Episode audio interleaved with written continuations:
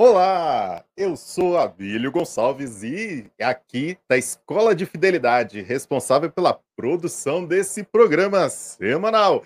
Seja muito bem-vindo, seja muito bem-vinda ao Gotas de Fidelidade Podcast. Lembrando que você tem que colocar na sua agenda, tem que colocar, é um pedido, é uma ordem, para não esquecer que toda segunda-feira Estamos aqui batendo ponto às 8 horas da noite no canal do YouTube da Comunidade Católica Fidelidade da Cruz. E nesse mês de março, o podcast está todo dedicado a São José. Olha aqui na casa de Nazaré, tudo, tudo que a mão de José produzia com seu trabalho era aquilo que e fazia com que sustentava a sua casa.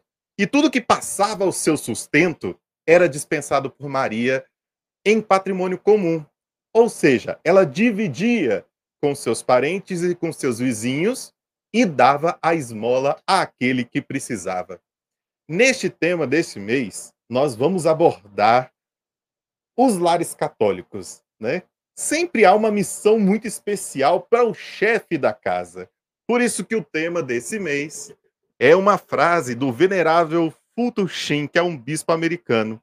E ele diz: "O homem tem que ser digno da mulher que ama". E uma outra coisa também que é interessante para essa introdução é desse livrinho aqui, ó, Vida e Glória de São José. Né? Opa, aqui. Eu vou pegar aqui na parte onde ele fala da aprovação de, de São José. E olha só o que ele diz da figura paterna, do chefe da família, do pai de adotivo de Jesus. José, lembremos, era profundamente versado nas sagradas escrituras e de acordo com São Francisco de Sales, era mais sábio que Salomão. Não só ele, mas também outros muito menos iluminados do que ele ansiavam pela vinda do Redentor naquela época. Né? É, a, a própria palavra de Deus nos fala sobre Simeão de Jerusalém, lá no templo, um homem que era justo e piedoso, tanto quanto José, também da profetisa chamada Ana, ela que ela é filha de Fanuel, da, da tribo de Assé, que louvavam a Deus por Jesus ter chegado. Isso nós vemos lá no Evangelho de, de São Lucas, no capítulo 2. Quem são também esses homens nos dias atuais? É essa pergunta, é esse questionamento, é este um momento de ser respondido neste podcast. Por isso que nós chamamos todos os homens fiéis da cruz para nos apresentar o seu testemunho de conversão e de vida. E você vai aproveitar muito bem todo esse mês e também para nos ajudar. Ajude a Escola de Fidelidade a manter esse projeto né, a todo vapor. Você pode fazer uma doação bem, significa... bem significativa, de um real. Um, um mísero real no Pix, que está aí na sua tela, escola arroba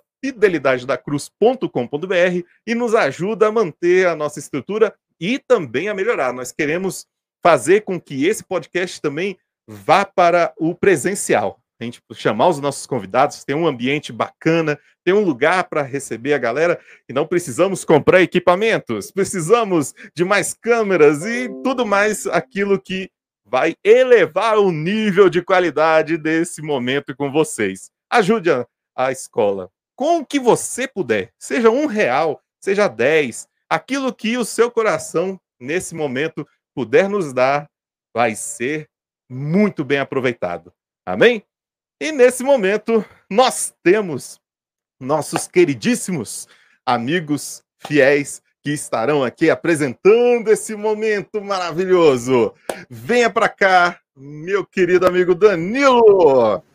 Boa noite. Fala, fala comigo, meu diretor. Boa noite. Boa noite. E aí, Fih, que cara, cenário é esse? Cara, estamos aqui na labuta ainda. Estamos aqui na labuta ainda. Oh, e aí, mas, mas, o programa não pode parar. O negócio tem, é, tem, tem que rodar, tem, não pode parar. Não tem valor mais significativo que esse. é o homem que tá no, no seu trampo, rapaz. Rapaz, literalmente, literalmente. Mas, cara, é. Eu tava. Abílio, eu preciso, eu preciso ter essa voz aí. Eu, eu preciso dar uma na minha vida, eu preciso ter essa voz aí, senão não vai. Ô, oh, senhor. E vamos lá também, a sua companheira dessa missão do dia de hoje. Chega junto, Natália. Tudo bom? Boa, Boa noite. Boa noite. Boa noite, Abílio. Boa noite, Danilo. Boa noite. Natália, eu estava pensando aqui agora, a gente estava nos bastidores e falei, cara, a Natália deve estar tá mais tranquila agora, né? Porque assim, você, ah, é? você agora está no meu time. Você agora está no meu ah, time. Ah, é verdade. Olha, gente, é bem melhor estar no time do Danilo, porque ele faz uns tá vamos, vamos, vamos, vamos, subir a hashtag Time Danilo, time inglês, inglês, que eu estou deitando em inglês. Bem melhor estar do lado de cá, viu? Ó, eu vou dar uma saída aqui, vou estar aqui nos bastidores, qualquer coisa é só gritar. Qualquer coisa, estamos no ponto. E aí, minha irmã, como é que você está? Eu tô joia, graças a Deus. Tudo certo. De, de, depois desse final de semana de retiro. Nossa, eu ia falar não, isso depois. Pode depois falar. do retiro interno que a gente teve, né? De retiro de reciclagem, foi maravilhoso. A gente não poderia estar de uma outra forma a não ser muito bem. Um, um pouco, talvez um pouco calejados com algumas marcas sobre o corpo, né? É, Mas depois de apanhar um pouquinho, né? Nosso fundador. Mas nada a que a gente não mereça, né, Danilo? Ah, eu pensei que falar nada que a gente não aguente. Eu ia falar, é, mas, mas nada do que a gente não mereça. Também. Cara, que bom. Cara, fico muito feliz, né? Hoje de estar. Tá, é, são os âncoras, né? Eu tô, eu tô, muito, eu tô muito chique hoje. Né? Tá chique mesmo. Nessa cara, cadeira, fico... com esse fundo aí. Cara, pensa no fundo feio. Eu tava tentando achar aqueles trem aí da, de reunião que o cara bota o fundo falso. Ficou meio ah. uma áurea assim, mas, mas não, consegui achar. Vai assim mesmo. É rústico, é rústico aqui. É isso aí. Cara, Natália, vamos lá. Você que você que escutou esse final de semana do nosso fundador, que os seus os seus irmãos, os seus irmãos de comunidade precisam mudar a mentalidade como homem, que tem que cuidar de vocês, que nós como como irmãos de vocês, nós devemos cuidar de vocês.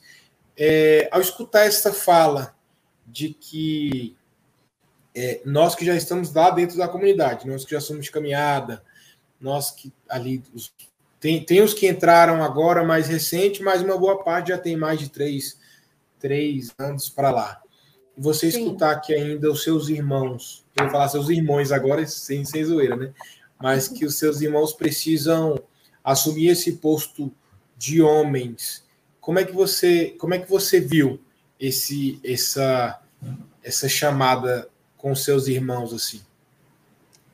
Assim, eu acho que o Tai ele trouxe ali, né, pra gente uma verdade e, e precisava ser dita para o próprio crescimento, né? Assim, o próprio crescimento da comunidade, o crescimento pessoal de cada um nessa busca por uma maturidade, assim, eu acredito que quanto mais todos nós, assim, a gente está falando de vocês homens, né? Mas essa busca, essa busca ela é necessária, é constante. E às vezes ela é urgente, né? Então acredito que por isso que veio essa fala, né, do nosso fundador para essa chamada mesmo, né? Assim, a, a comunidade chama vocês, a família de vocês, nós mulheres precisamos dessa presença, dessa presença, dessa força né, masculina que protege, que acolhe, que, que ama, que socorre. Então, Cara, legal. É porque eu queria. Necessário. Cara, eu queria muito assim, veio isso aqui agora mesmo, assim, porque a gente vê que muitas vezes a gente esquece do nosso papel, né? É, assim como a gente esquece de muita coisa, mas às vezes a gente esquece do nosso papel, do nosso chamado. Eu queria muito ouvir de você como, como minha irmã de comunidade, é, como você viu, como você viu isso, porque às vezes é, esse, esse sentimento que talvez o Tainan veio pode ter sido talvez de, de, de muitas coisas que ele já tinha escutado. E aí a gente traz para uma realidade mais ampla que para que todos os homens recebam isso, né? Cara, eu preciso amadurecer, eu preciso ser um homem, ainda mais no mundo hoje que, que a gente vê os homens é, afundados em uma, em uma imaturidade muito grande. Né? A gente vê isso dentro da gente que recebe formação, que está buscando, que está lendo e tal. E aí, quando a gente olha para fora, a gente vê que está da mesma forma e que a gente precisa também mudar. Né? E falando nisso tudo, em masculinidade, em ser homem, em tudo, né? Vamos, gente, nosso convidado de hoje ele já está bem habituado aqui, mais talvez mais do que eu e você a estar aqui no podcast. Mais do que nós. Com certeza. E o cara ele é, ele é, ele é quase o pai fundador daqui. E, é, e aí vamos chamar nosso convidado para que lá. possamos partilhar muito. E, e e, Natália, eu queria te falar um negócio. Hoje quem tá enrolado é ele, tá? Hoje a gente não vai ah. pegar leve. Eita, é isso aí. prepara. Bem-vindo ao time do Danilo. Pessoal, meu diretor, então vamos lá. Que rufe os tambores.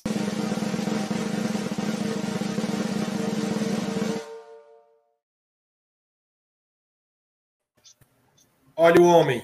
Aí, rapaz. Olha só, boa noite, boa noite, meu povo, boa noite aí quem está assistindo. E aí, produção, quanto tempo, hein? Não, não, não, perdeu, perdeu, tá perdeu, é, é meu tá agora. com vocês, viu? Não, eu peguei, eu peguei esse bordão seu, que você que começou com esse negócio de aí produção, é, que antes era só e aí, Abílio. É, ah, você é meu diretor, diretor né? Eu, eu que chamava diretor. produção, é verdade. Mas ah, que alegria tá, tá de volta aqui participando.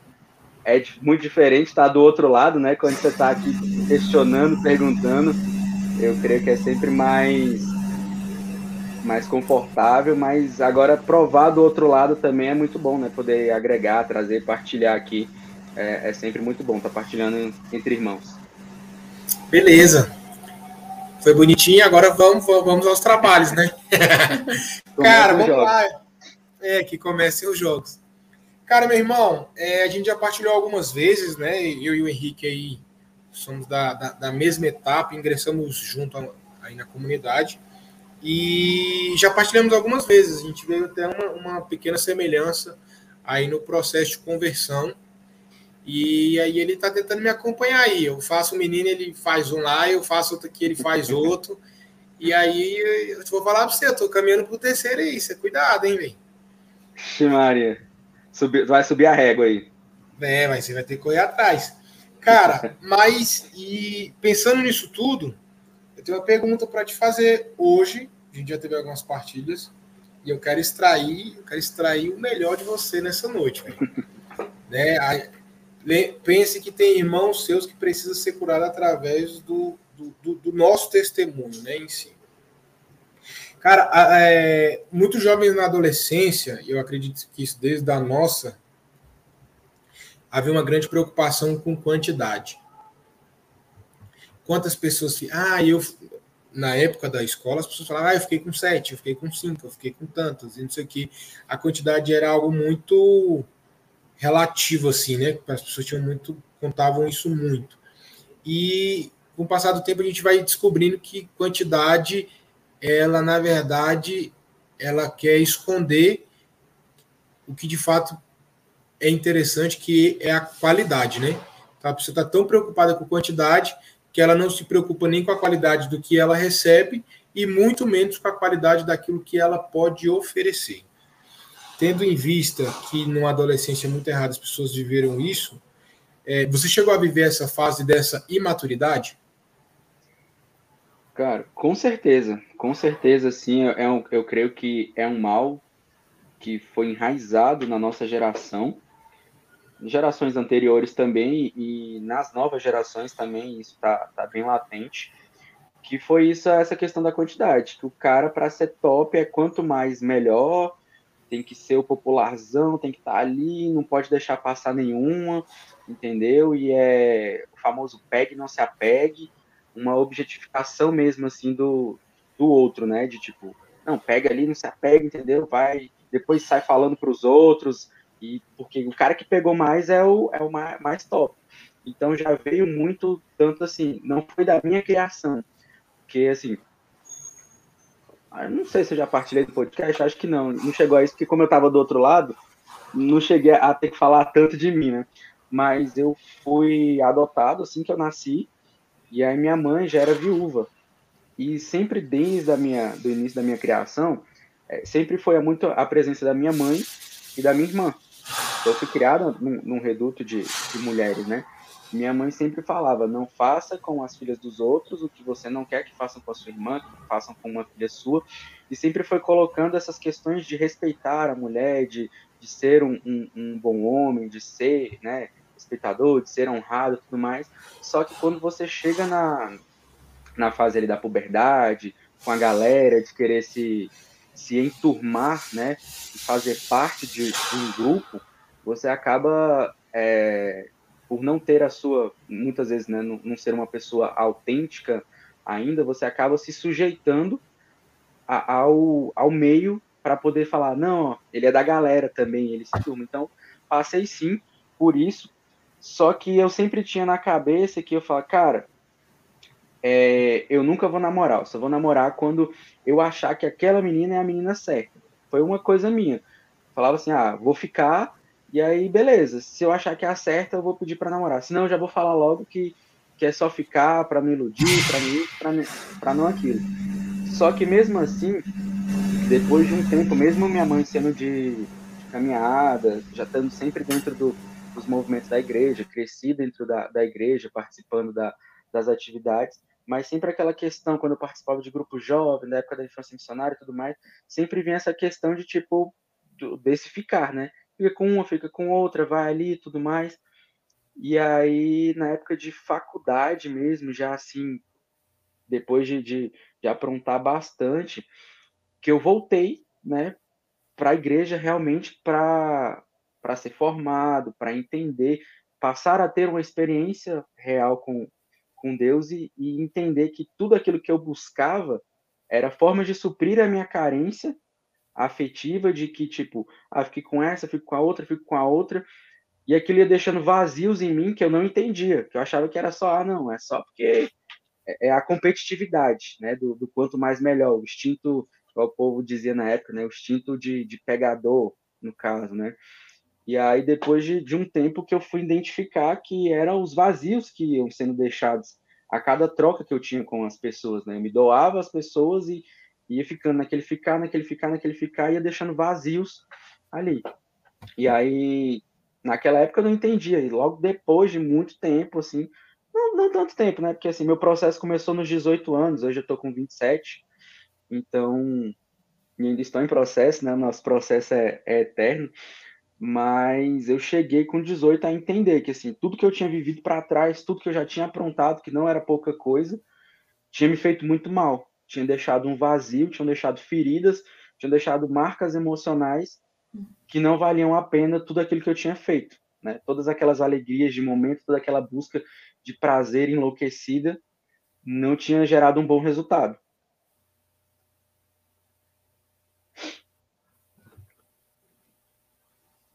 A gente não está te tá ouvindo, Danilo. É, meu diretor o golpe do microfone, O golpe do microfone ainda funciona até hoje. Não, mas de, de, dessa vez não foi eu que desliguei. Desligaram e acho que é por causa do barulho externo. E é porque eu tô com a janela é. fechada. Mas, cara, e esse, e esse processo, esse processo, ele, ele, ele, é, ele é duro, né? Quando a gente pensa assim, cara, o, o que eu sou, né? E eu, eu também escutei muito essa frase de que cara, não faça com a filha dos outros que você não quer que faça com suas irmãs, né? Eu sou o único homem, né, da, da, da, dos filhos, e aí esse pensamento vem. Só que às vezes no meio do caminho a gente se esquece, né? E talvez seja apaga. tudo. Apaga. É, é, eu tô lendo um, eu tô lendo um livro é, e aí nesse livro ele fala muito sobre isso, assim, que o maior erro do o maior erro dos, do cristão, do católico, é porque ele esquece fácil, ele esquece facilmente das suas promessas, né?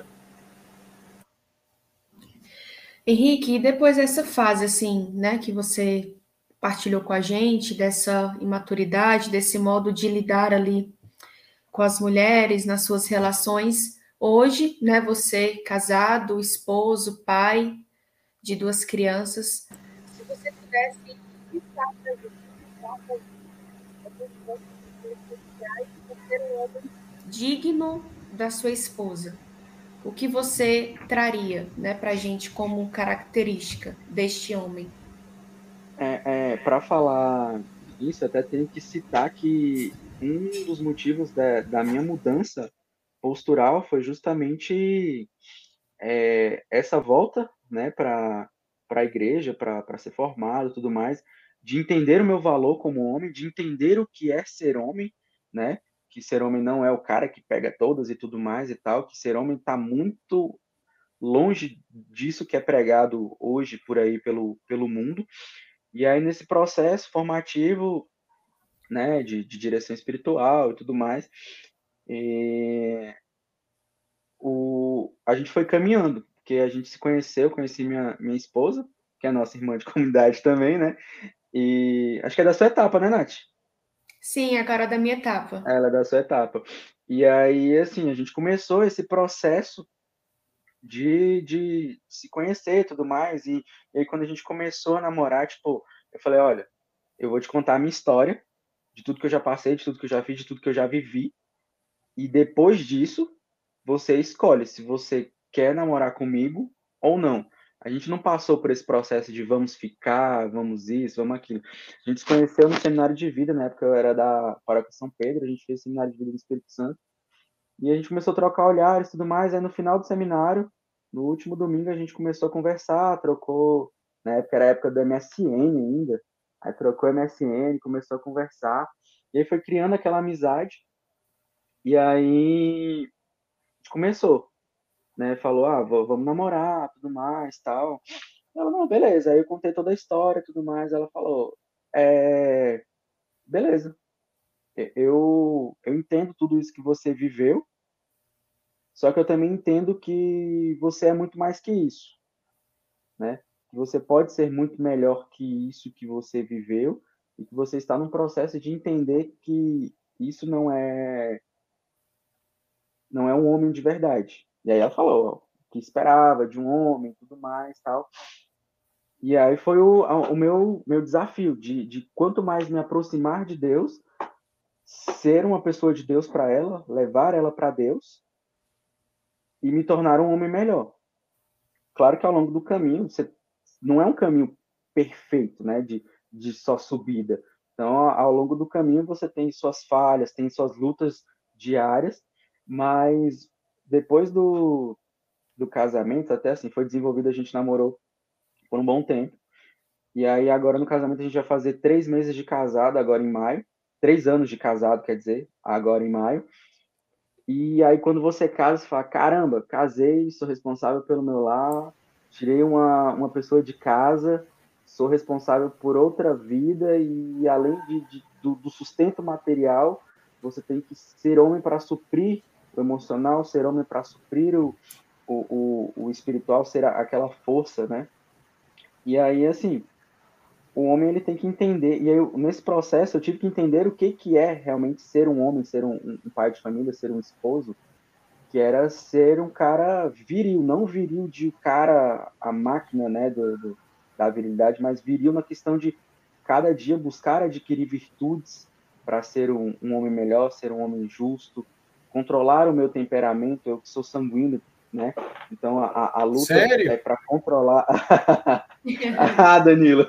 Temos, temos um total de... de... zero pessoas surpreendidas aqui agora. Né? E, e, assim, é, é controlar alguns pontos de indisciplina que o sanguíneo tem, as euforias de momento que você tem e depois não quer dar continuidade, é, é de buscar uma vida de oração para que eu possa, né? Estar firme para tudo que Deus propiciar, para todos os, os, os, adventos bons e ruins que virão, né? Ser um exemplo dentro de casa de quanto eu mais servir a minha casa, a minha esposa, mais é, é isso volta para mim, né? Não com uma moeda de troca, mas é porque o homem está lá para servir e proteger.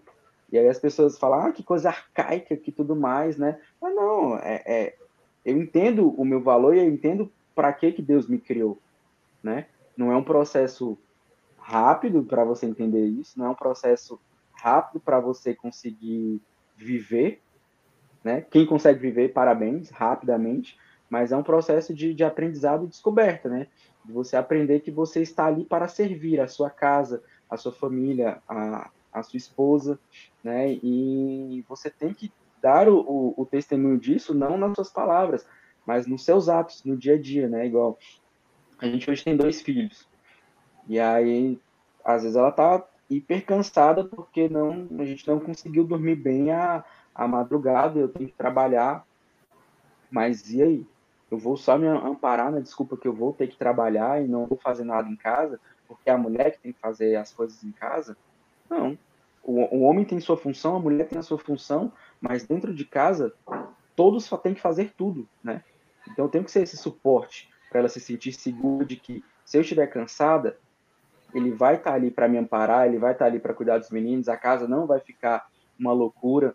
Se eu estiver doente, vai estar tá tudo bem, meus filhos vão, vão estar bem cuidados, eu tenho um porto seguro, eu tenho alguém para cuidar. Se eu estou com problema, eu sei que ele vai se ter a postura de homem, ter a iniciativa de ir lá resolver e, e de, de, se controlar os seus ímpetos e, e, e fazer o melhor que ele pode fazer dentro daquilo ali. Não sei se responde a sua pergunta ou se eu acabei divagando um pouco do que era, mas se for, você pode perguntar de novo que eu ordeno, né? Que às vezes a gente foge um pouco da pergunta, mas eu ordeno e respondo novamente. Seria mais ou menos isso a sua pergunta?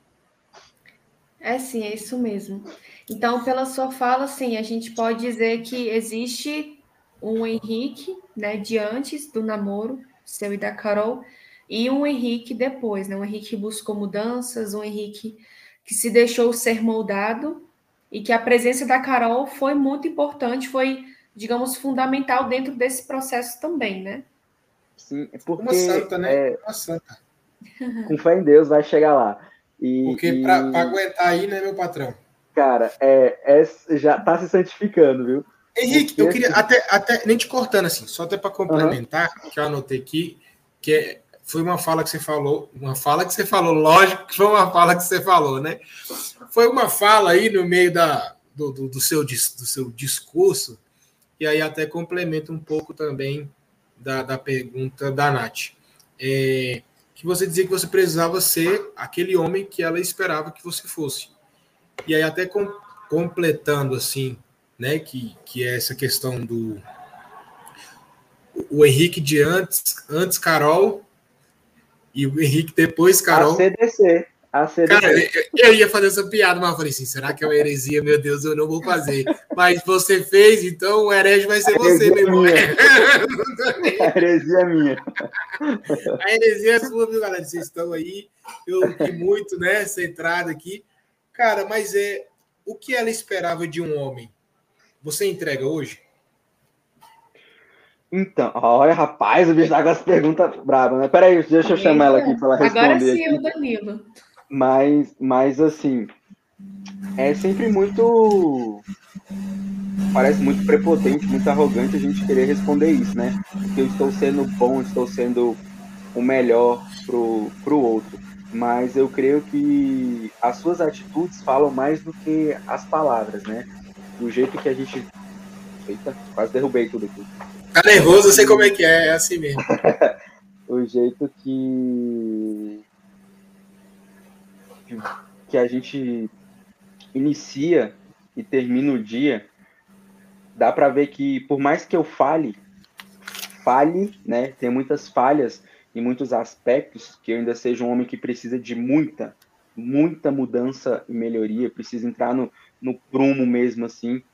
Tô longe de, de ser o, o homem ainda que, que ela merece, que ela precisa, mas nesses três anos, é, pela nossa história, né, a gente consegue ver reflexos disso pelo, pelo trato, pelo trato da confiança de falar assim, de você perder o emprego e a pessoa grávida falar assim, eu confio em você porque antes de confiar em você, eu confio em Deus e sei que você vai recorrer a Deus, né, para te orientar em tudo que você vai fazer, né?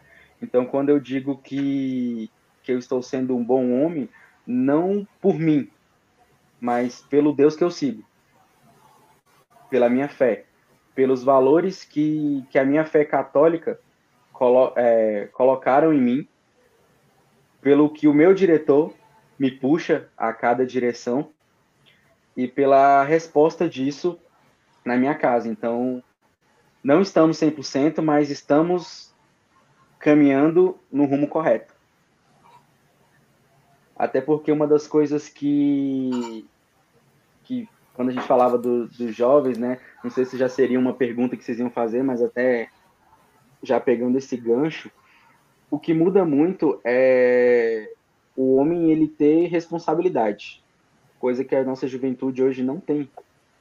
É, é uma, uma busca de responsabilidade, um senso de que você tem que se portar como homem, a sua postura como homem né? Tipo, deixar de ser moleque realmente e, e assumir a responsabilidade. Então, a partir do momento que eu assumir uma esposa, estou assumindo que tenho dois filhos, eu tenho que dar conta disso que eu estou assumindo. Eu tenho conta para pagar, eu tenho eu tenho várias coisas que eu tenho que suprir na minha casa, não só financeiramente. Então, assim, eu tenho a opção de ser um zero à esquerda, deixar a minha mulher fazer tudo, se matar, e eu me botar de coitadinho amparado por ela, ou eu tenho que chamar no peito a responsabilidade e falar: confie em mim, que eu vou tomar a frente das coisas e as coisas vão, vão caminhar. Que eu estou aqui para ser o, o, o ombro que você precisa, para ser a ajuda que você precisa, para ser 50% da responsabilidade junto com você aqui, né? Pela nossa casa, pelos nossos filhos. Então vai muito de você criar esse senso de responsabilidade, né? E aí conforme você vai caminhando, a maturidade vai vindo. Porque tem coisas que minha mãe me dava conselho lá atrás, pessoas me davam conselho lá atrás, que não vai entrar na cabeça com a idade, não vai entrar.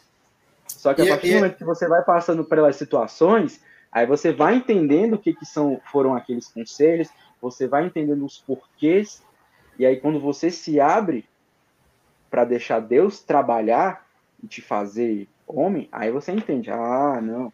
Agora eu entendi aquela formação lá atrás, agora eu entendi aquela bronca na direção, eu entendi aquele conselho.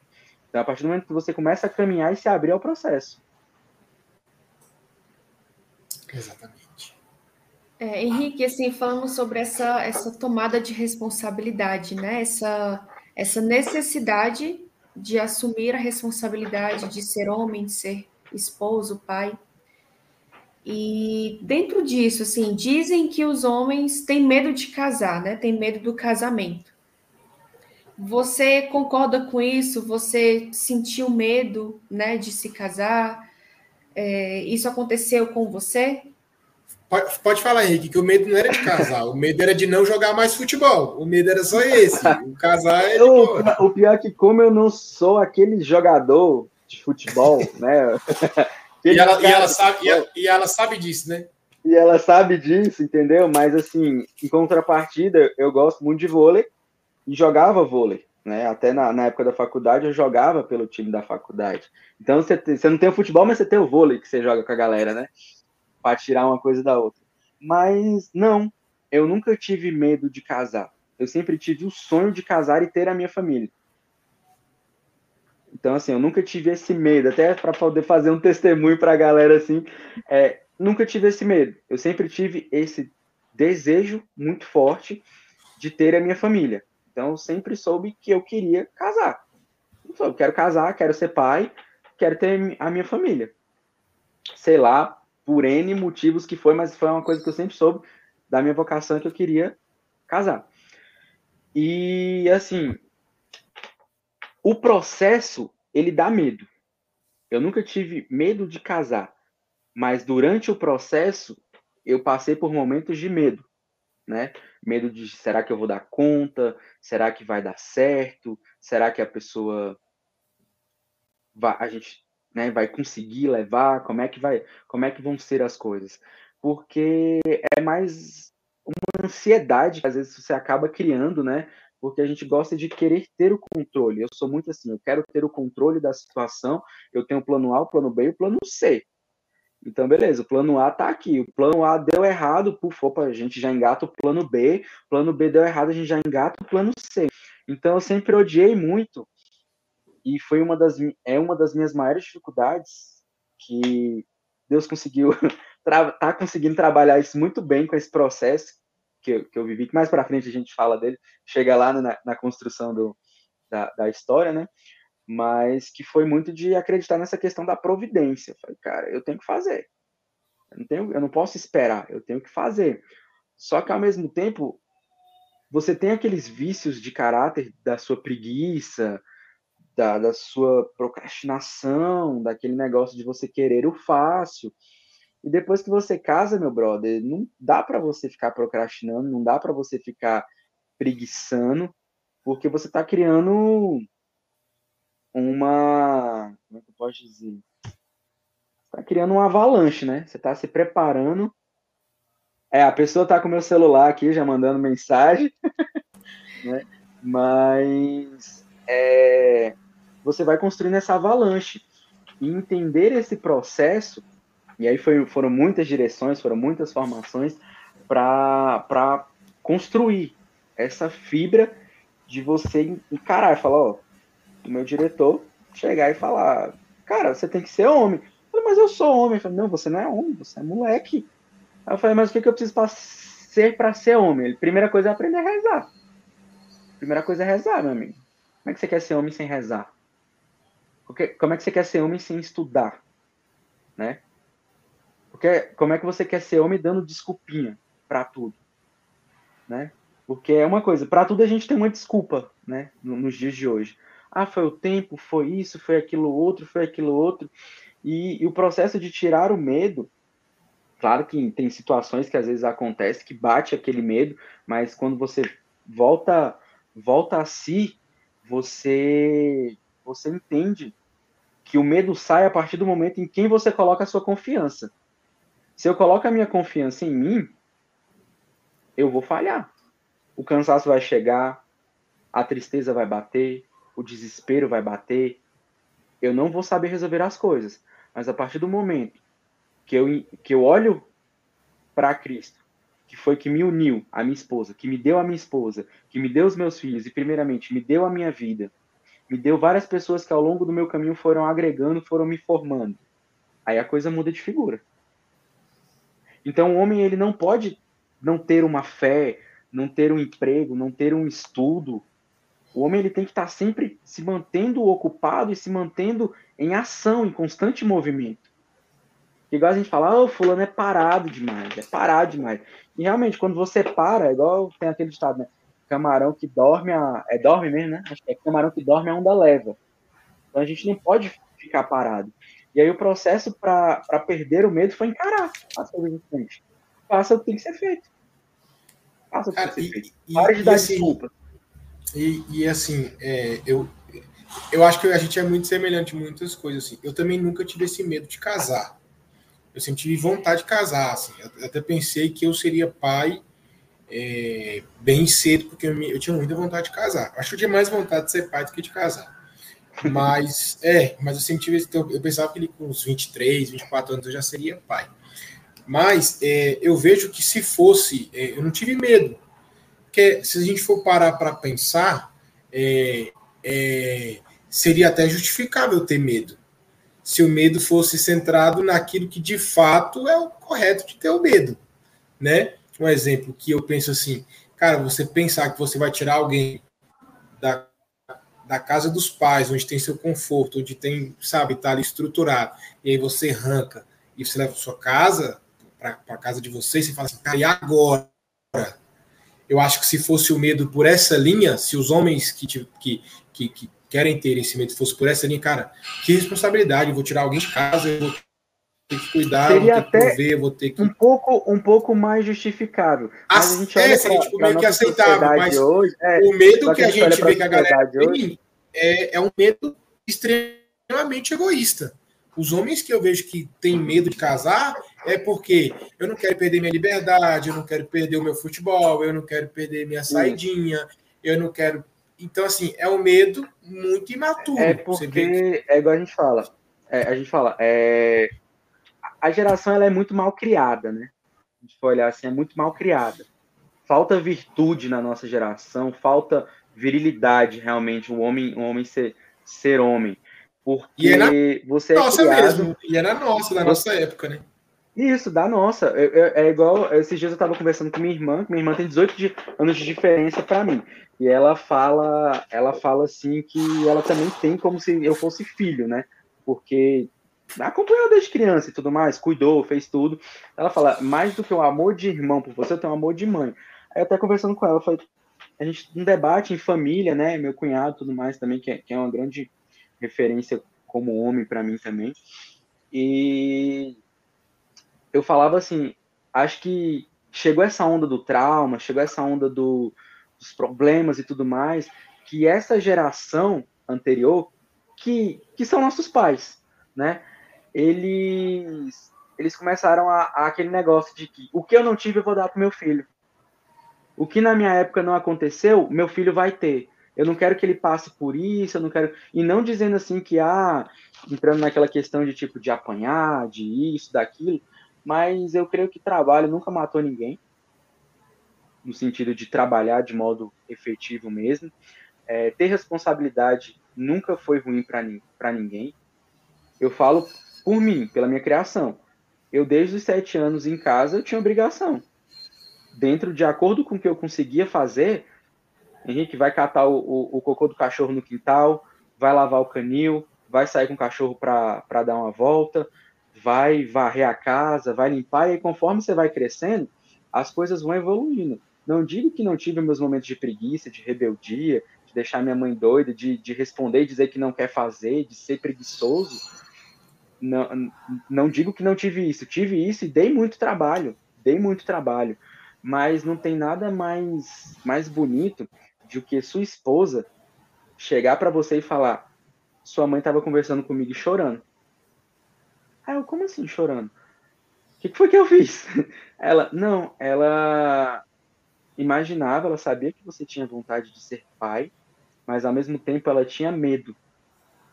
Porque como você veio de um relacionamento em que seu pai queria que sua mãe abortasse, seu pai abandonou a sua mãe por isso ela te deu para adoção mesmo tentando te abortar, porque ela não conseguiu que você fosse abortado, é, ela imaginava que você ia ser assim, tipo um pai um pouco meio largado, talvez até por ser não ter tido uma referência de pai, aquela presença masculina paterna.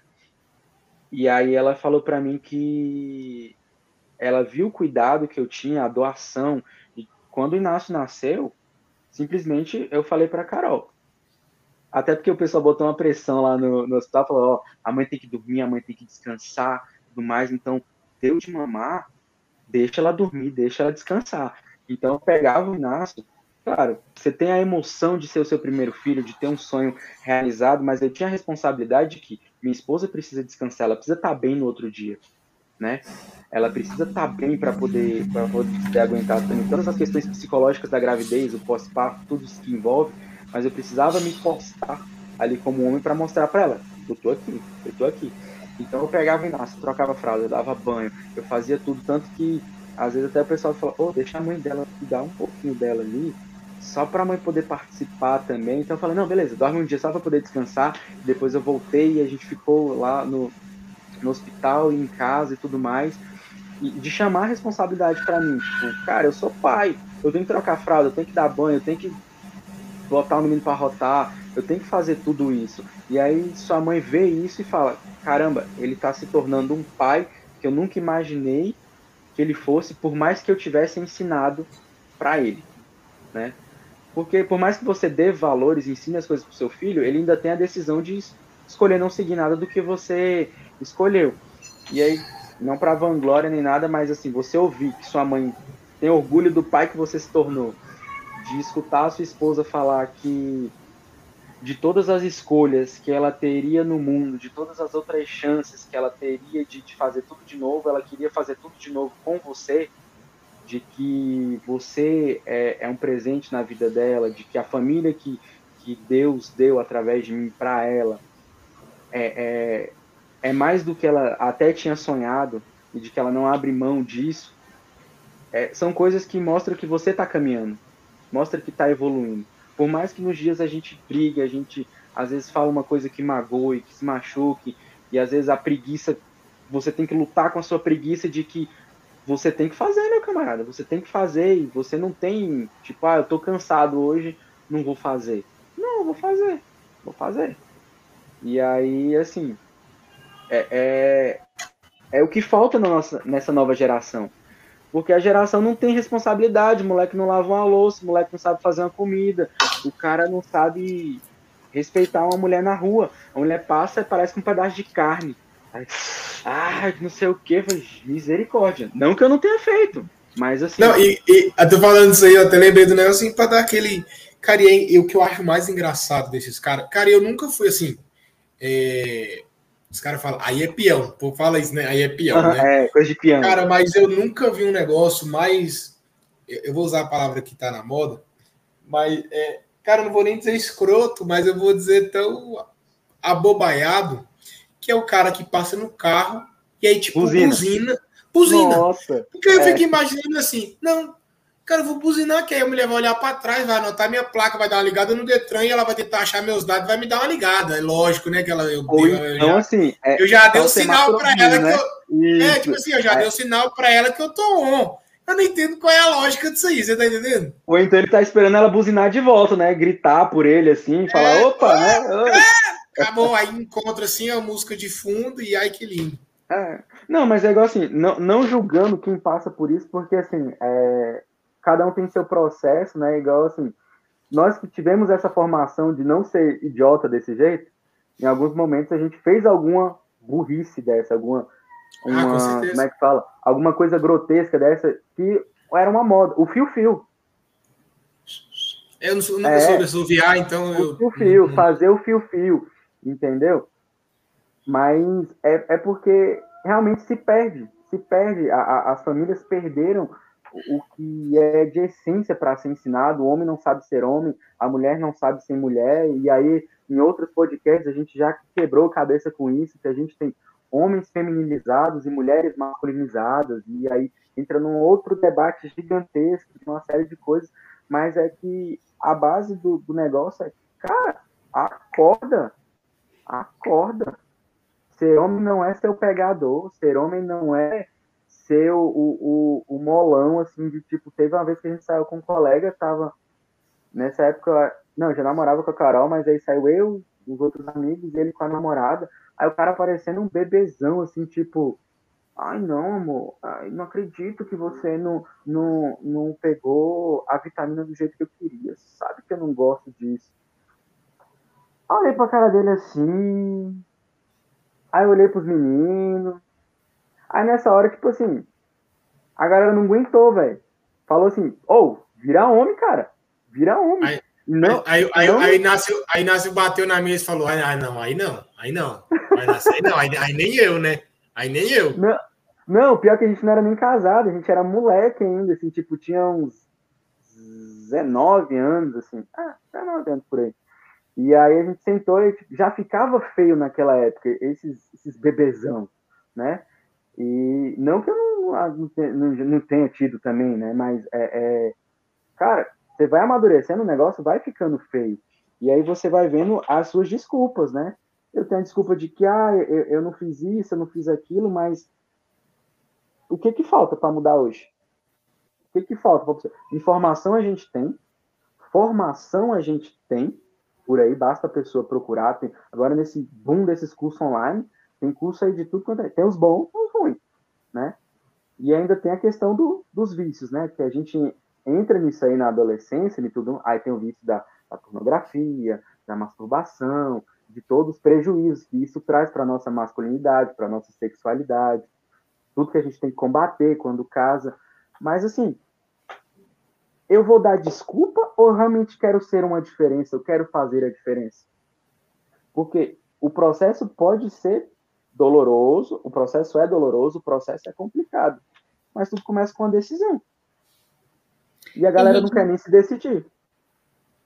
Você falando, Henrique, eu lembrei muito do nosso retiro, né, do final de semana, uhum. onde o, o Tainan falava para gente que a nossa história ela não nos determina no sentido de, de que nós não, é, não somos livres, né, para sermos diferentes, de algo que tem acontecido, para escolhermos diante da vida quem nós queremos ser, quem nós queremos nos tornar, né? Então, aquilo que aconteceu, ela não vai tirar de nós aquele um, um trauma ou o modo como fomos criados, não vai tirar de nós a liberdade da escolha, né? De sermos quem devemos ser, de assumir a nossa responsabilidade.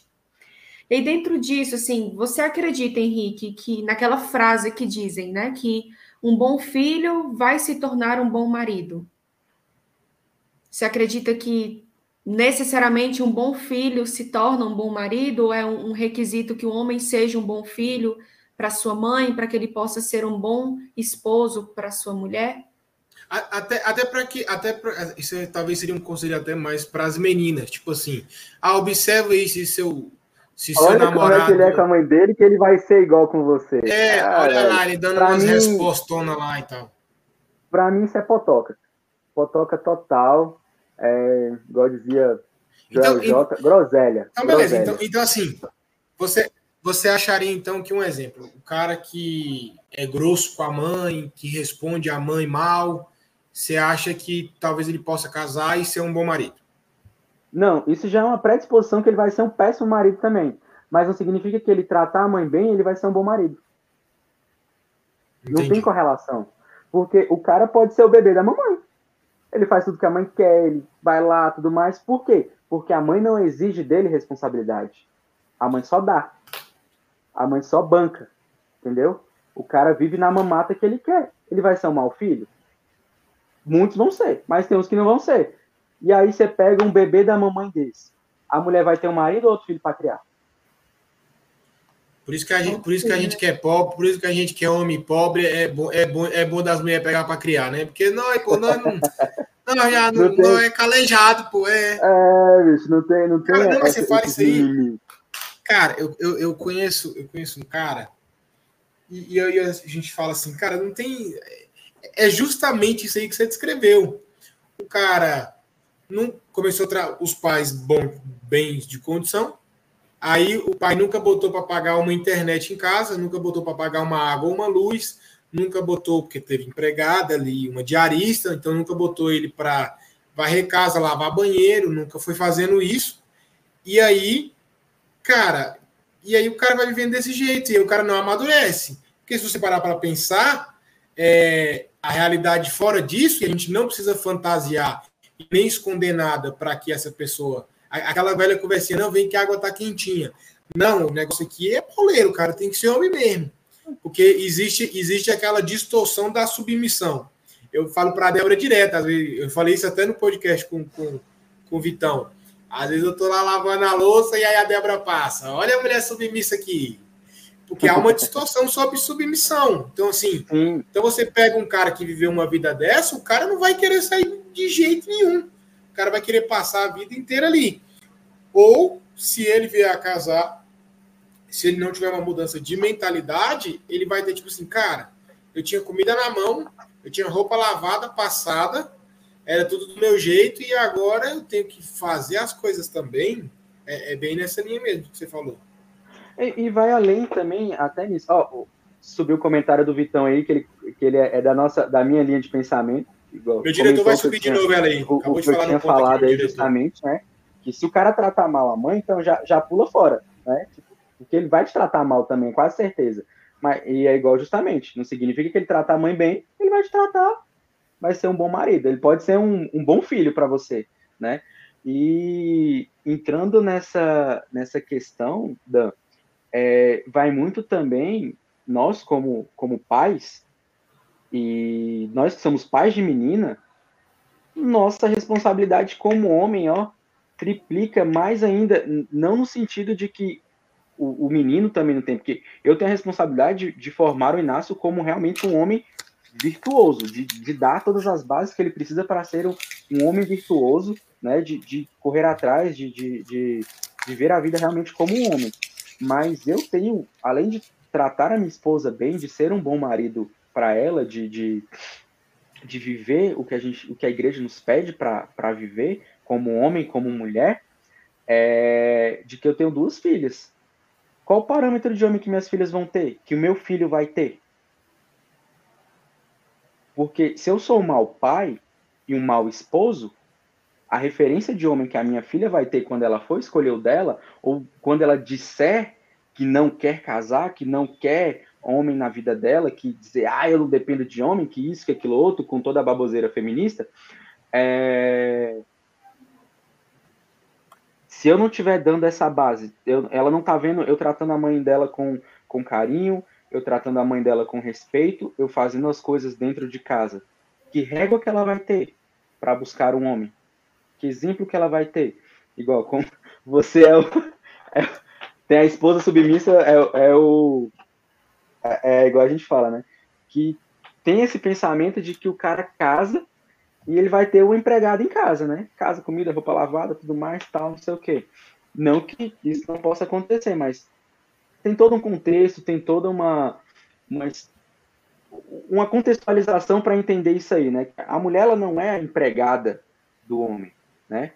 Ela faz isso por amor, tudo mais, tal, que também não exime a responsabilidade do homem de fazer dentro de casa. Mas se o cara não quer dar um prego numa barra de sabão, meu amigo, e só quer explorar a mulher, então trabalhe e bote uma empregada dentro de casa, meu camarada. Pague uma empregada, porque a sua mulher não é a sua empregada. Falando na mulher, já apareceu aqui, já com cara de vassoura na mão. Brincadeira, vou botar a Luísa aqui no, no, no carrinho. Mas é, é, é essa questão da, dessa, dessa perda de, de valores do, do que é ser do que é ser homem, do que é ser família, do que é o sentido do casamento, que as pessoas também têm tanto medo. Por quê? Porque as pessoas não sabem o que é um casamento. As pessoas sabem o que é transar antes de casar, tá bom, gostei do, do sexo, a gente casa. Na primeira dificuldade, a gente separa, porque não deu certo, e vida que segue. Vamos nisso aí.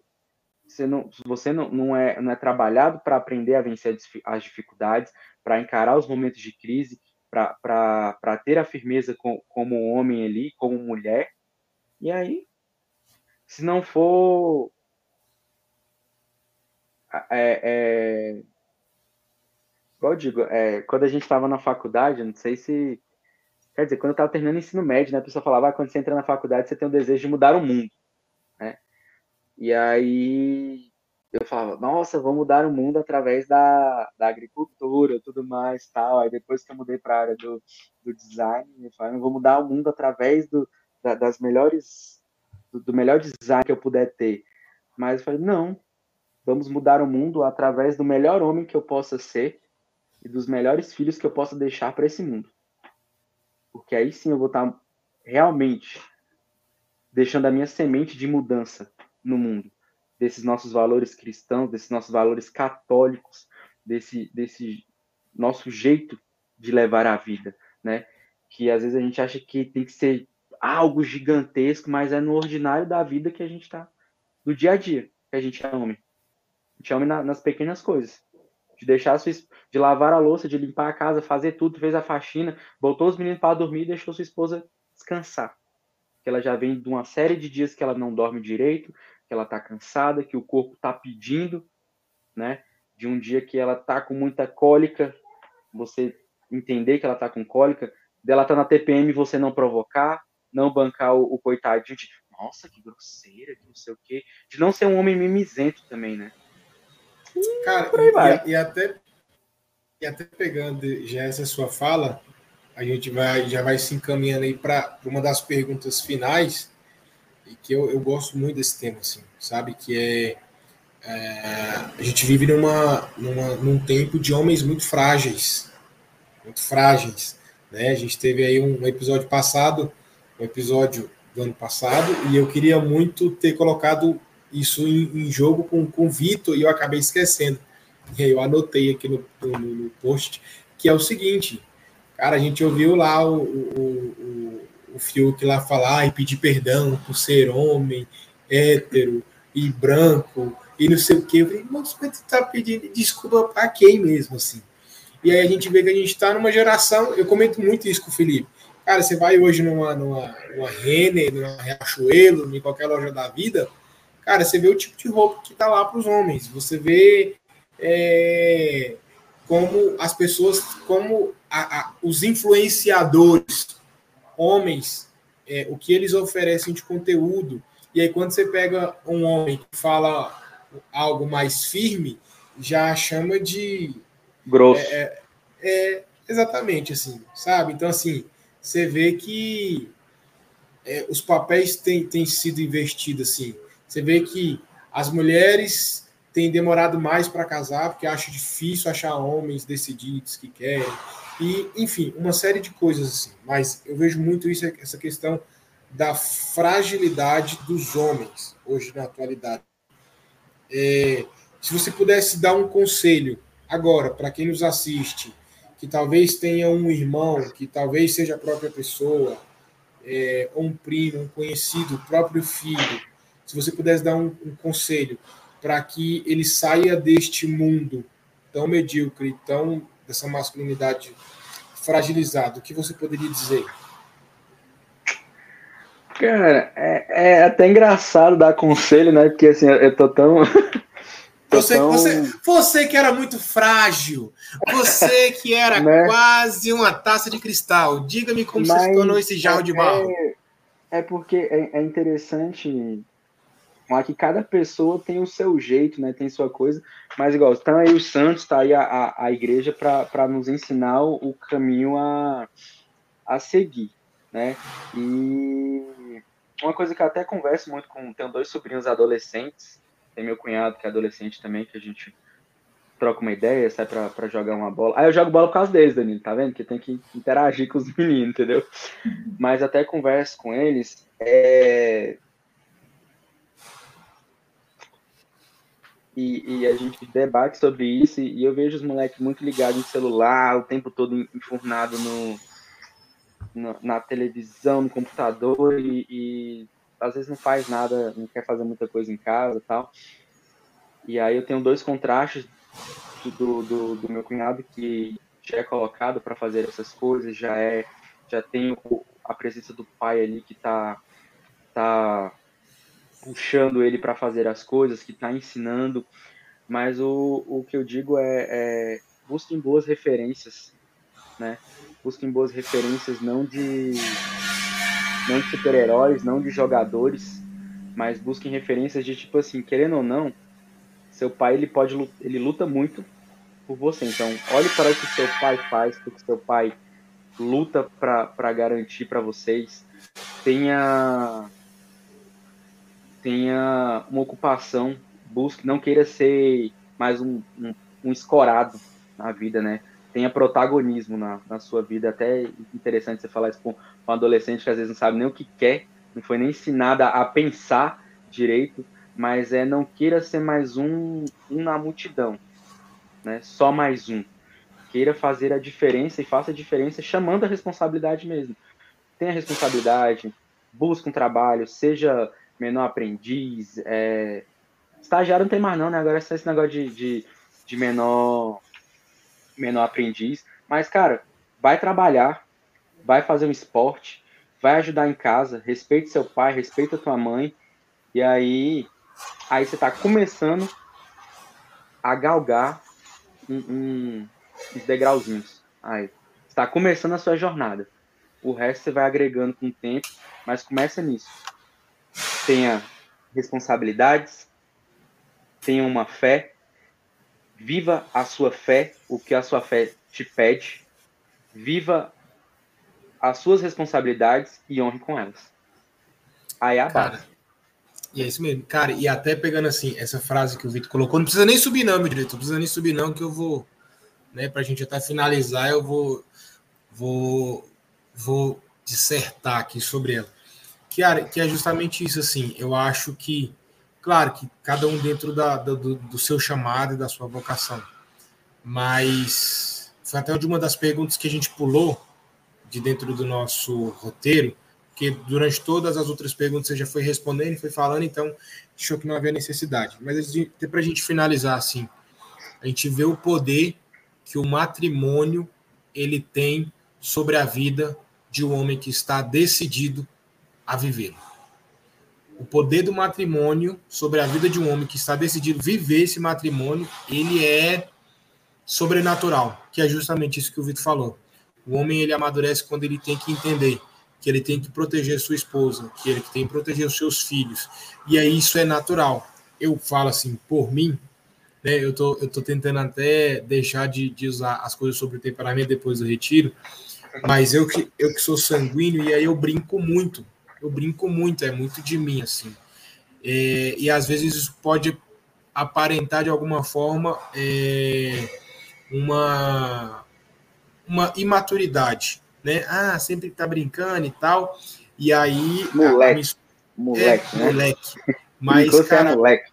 É, mas aí a minha esposa consegue extrair disso aí o melhor, né? Que o, o quão que isso é bom para as minhas filhas, o quão que isso é bom para o nosso relacionamento, o quão que isso aí é bom quando eu quebro todo o gelo de uma discussão com a. Ó, oh, assim não, hein? não sei o que, alguma coisa do tipo assim. E aí a gente vai vendo esse, esse amadurecimento mesmo assim. Se a gente. Às vezes a gente não observa no dia a dia, porque quando você vai vendo alguém, você tá ali vendo, vai, você não vê a mudança. Agora, quando você fica um tempão se vê alguém, eu falo fisicamente, eu falo, nossa, como você mudou. No nosso caso, né, que nossa, como você tá mais, né?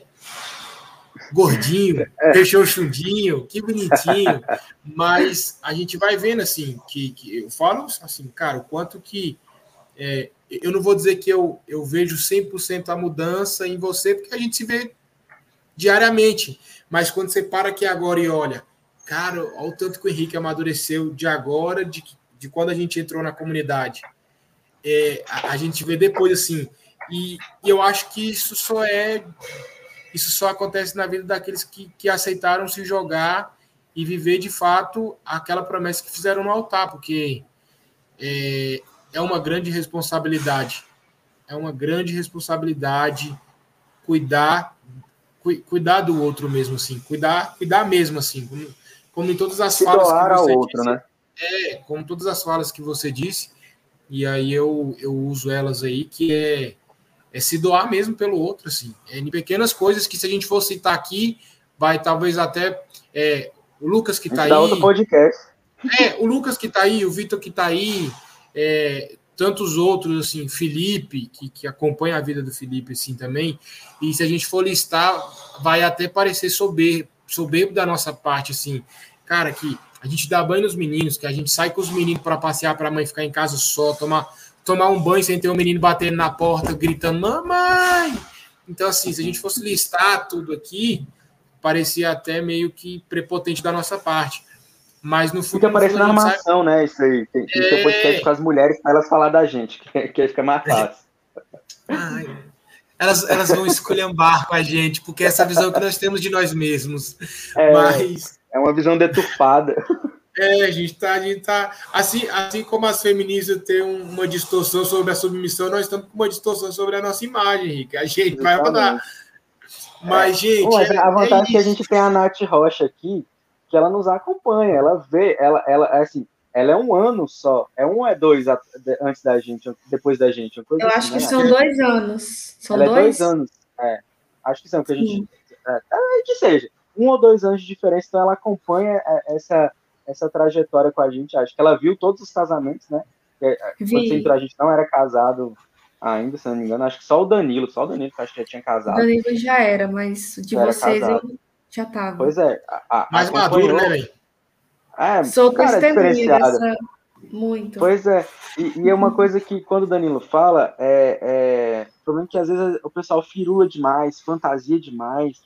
Mas ser homem é você ser prático, você ser objetivo naquilo ali, entendeu? E não é firular. Tipo, você tem que fazer o ordinário, fazer o básico do dia. Cuida da sua saúde, né? Porque não dá. Como é que você vai ser Tipo, você não tá com a saúde bem, como é que você vai conseguir proteger a sua casa, a sua família? Então, cuida da sua saúde, cuida da sua casa, faz o que você tem que fazer, entendeu? Honra com seus compromissos, com as suas obrigações, tenha responsabilidades, entendeu? Porque a responsabilidade, ela traz a maturidade pro, pro homem. Então, você vê que não é uma coisa... Ai, que absurdo ser homem. Não, ser homem é fazer o que tem que ser feito, meu camarada. Faça o que tem que ser feito, tenha uma fé, reze todo dia, entendeu? E, cara, deixa Deus trabalhar. Deixa Deus trabalhar e deixa teu diretor bater na tua cabeça umas 500 vezes, que aí tu aprende, entendeu? A minha, a minha mulher abriu, a minha mulher, a minha mulher abriu depois do retiro. E aí eu até cortei a, a Nath, nós tava falando de nozes aqui, de nozes aqui, né? Então, Nath, você, você tava falando mesmo aí que, que eu cortei você. Não, eu tava comentando assim que vocês falando, né? E realmente a gente tem ali um tempo, desde que eu entrei na comunidade, acompanhei essa evolução que vocês viveram, esse crescimento, e é muito notório ver o quanto que quando né, quando se assume a responsabilidade, quando se assume o, o cumprimento do dever né, de um estado de vida, de fato esse amadurecimento acontece. Né? Então, é muito bonito ver esse crescimento de vocês, né, Henrique, Danilo, mas também dos outros casais na comunidade, é, de ver o quanto que realmente abraçar né, assim, uma, o sacramento do matrimônio como deve ser, na responsabilidade, na doação de si, muda muito, né? Assim, eu vejo a, a, o crescimento de muitos casais ali na comunidade após, né, ali, principalmente após o matrimônio, mas acredito que justamente por vir ali uma responsabilidade muito grande, né? Quando a gente assume uma grande responsabilidade, é, nós somos chamados, né, a nos tornarmos quem realmente devemos ser para viver, para de fato entregar aquilo que é necessário. Então, vem essa mudança que a gente consegue perceber, que quem está de fora também nota. Só, só para. A gente já estourou nosso tempo, né? Acho que o meio do, do Danilo também, mas acho que só a, a última falazinha para poder. Os caras já tá bem aqui na janela e aí, vamos embora, cara, vamos embora. só, só a última fala também, que uma coisa que ajuda muito é igual fala, né? Quando a mulher tá, tá prenha e tudo mais, aí tem menino, aí. Tá o quê, rapaz? Né? É prenha, o certo é prenha, né? Então falar bonito tem que falar bonito? Grávida. É, tá, grávida. É, gestante. Gestante. Gestante. Senão vai, vão derrubar nosso vídeo, né? Aí, ó, quando a mulher tá gestante, aí todo mundo fala da rede de apoio.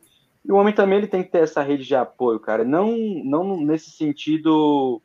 É, de, talvez nesse sentido mesmo de amparar porque se você for olhar, nós homens fiéis da comunidade, nós temos a formação masculina, nós temos o grupo dos homens e nós temos irmãos que quando o bicho pega, a gente está com dúvida, a gente está com problema, a gente está na crise, a gente tem um homem de fé em que eu posso confiar para conversar.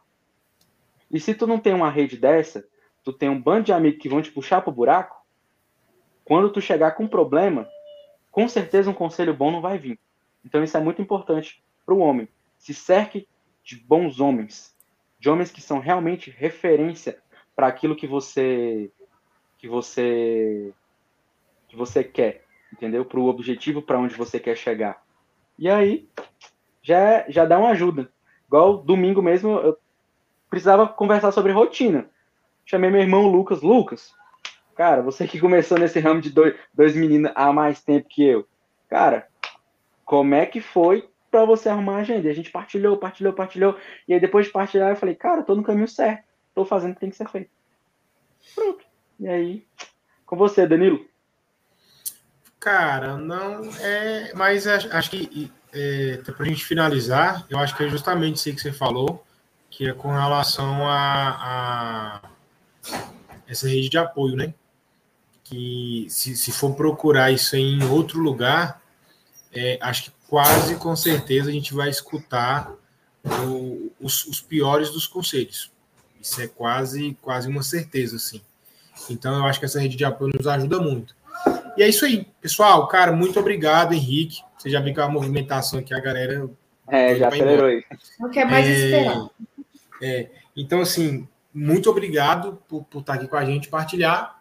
E é isso aí, gente. Muito obrigado, muito obrigado mesmo. Vocês que nos acompanharam hoje. Eu, eu de fato, eu vou pedir, Henrique, para que vocês encerrem, façam oração, porque os meninos já desligaram todas as luzes e eu preciso trancar, tá? Fechou. Mas vou estar em oração com vocês, no caminho para casa. E Valeu, Deus, Deus abençoe. Beijo. Vai com Deus. Até breve. Até breve. Até breve. E aí, garoto? E aí, filhão? Então vamos à nossa oração. Você começa, Henrique. Beleza. Pai misericordioso, Deus Todo-Poderoso, tu que és fonte da luz e da ciência, concede-me um coração ardente, fiel e sedento da sua vontade, para conhecer as suas obras e escutar o teu chamado à perfeição. Jesus crucificado, servo sofredor e filho de Deus, quero permanecer aos pés da tua cruz, ao lado da Santíssima Maria, sua mãe e nossa, e diante de suas dores, cultivar um amor filial a Deus e a perseverar na vivência da sua palavra. Espírito Santo de Deus, fiel consolador dos aflitos, derramai seus dons durante minha caminhada evangélica e fortaleça minha decisão de prosseguir com coragem ao encontro dos sofredores e pequenos, anunciando o Evangelho com alegria. Ó Santíssima e Indivisível Trindade, que é essencialmente dom de si, é amor na sua realidade original e infinita. Fortaleza, fortaleça-nos a testemunhar e viver a comunhão à sua imagem e semelhança.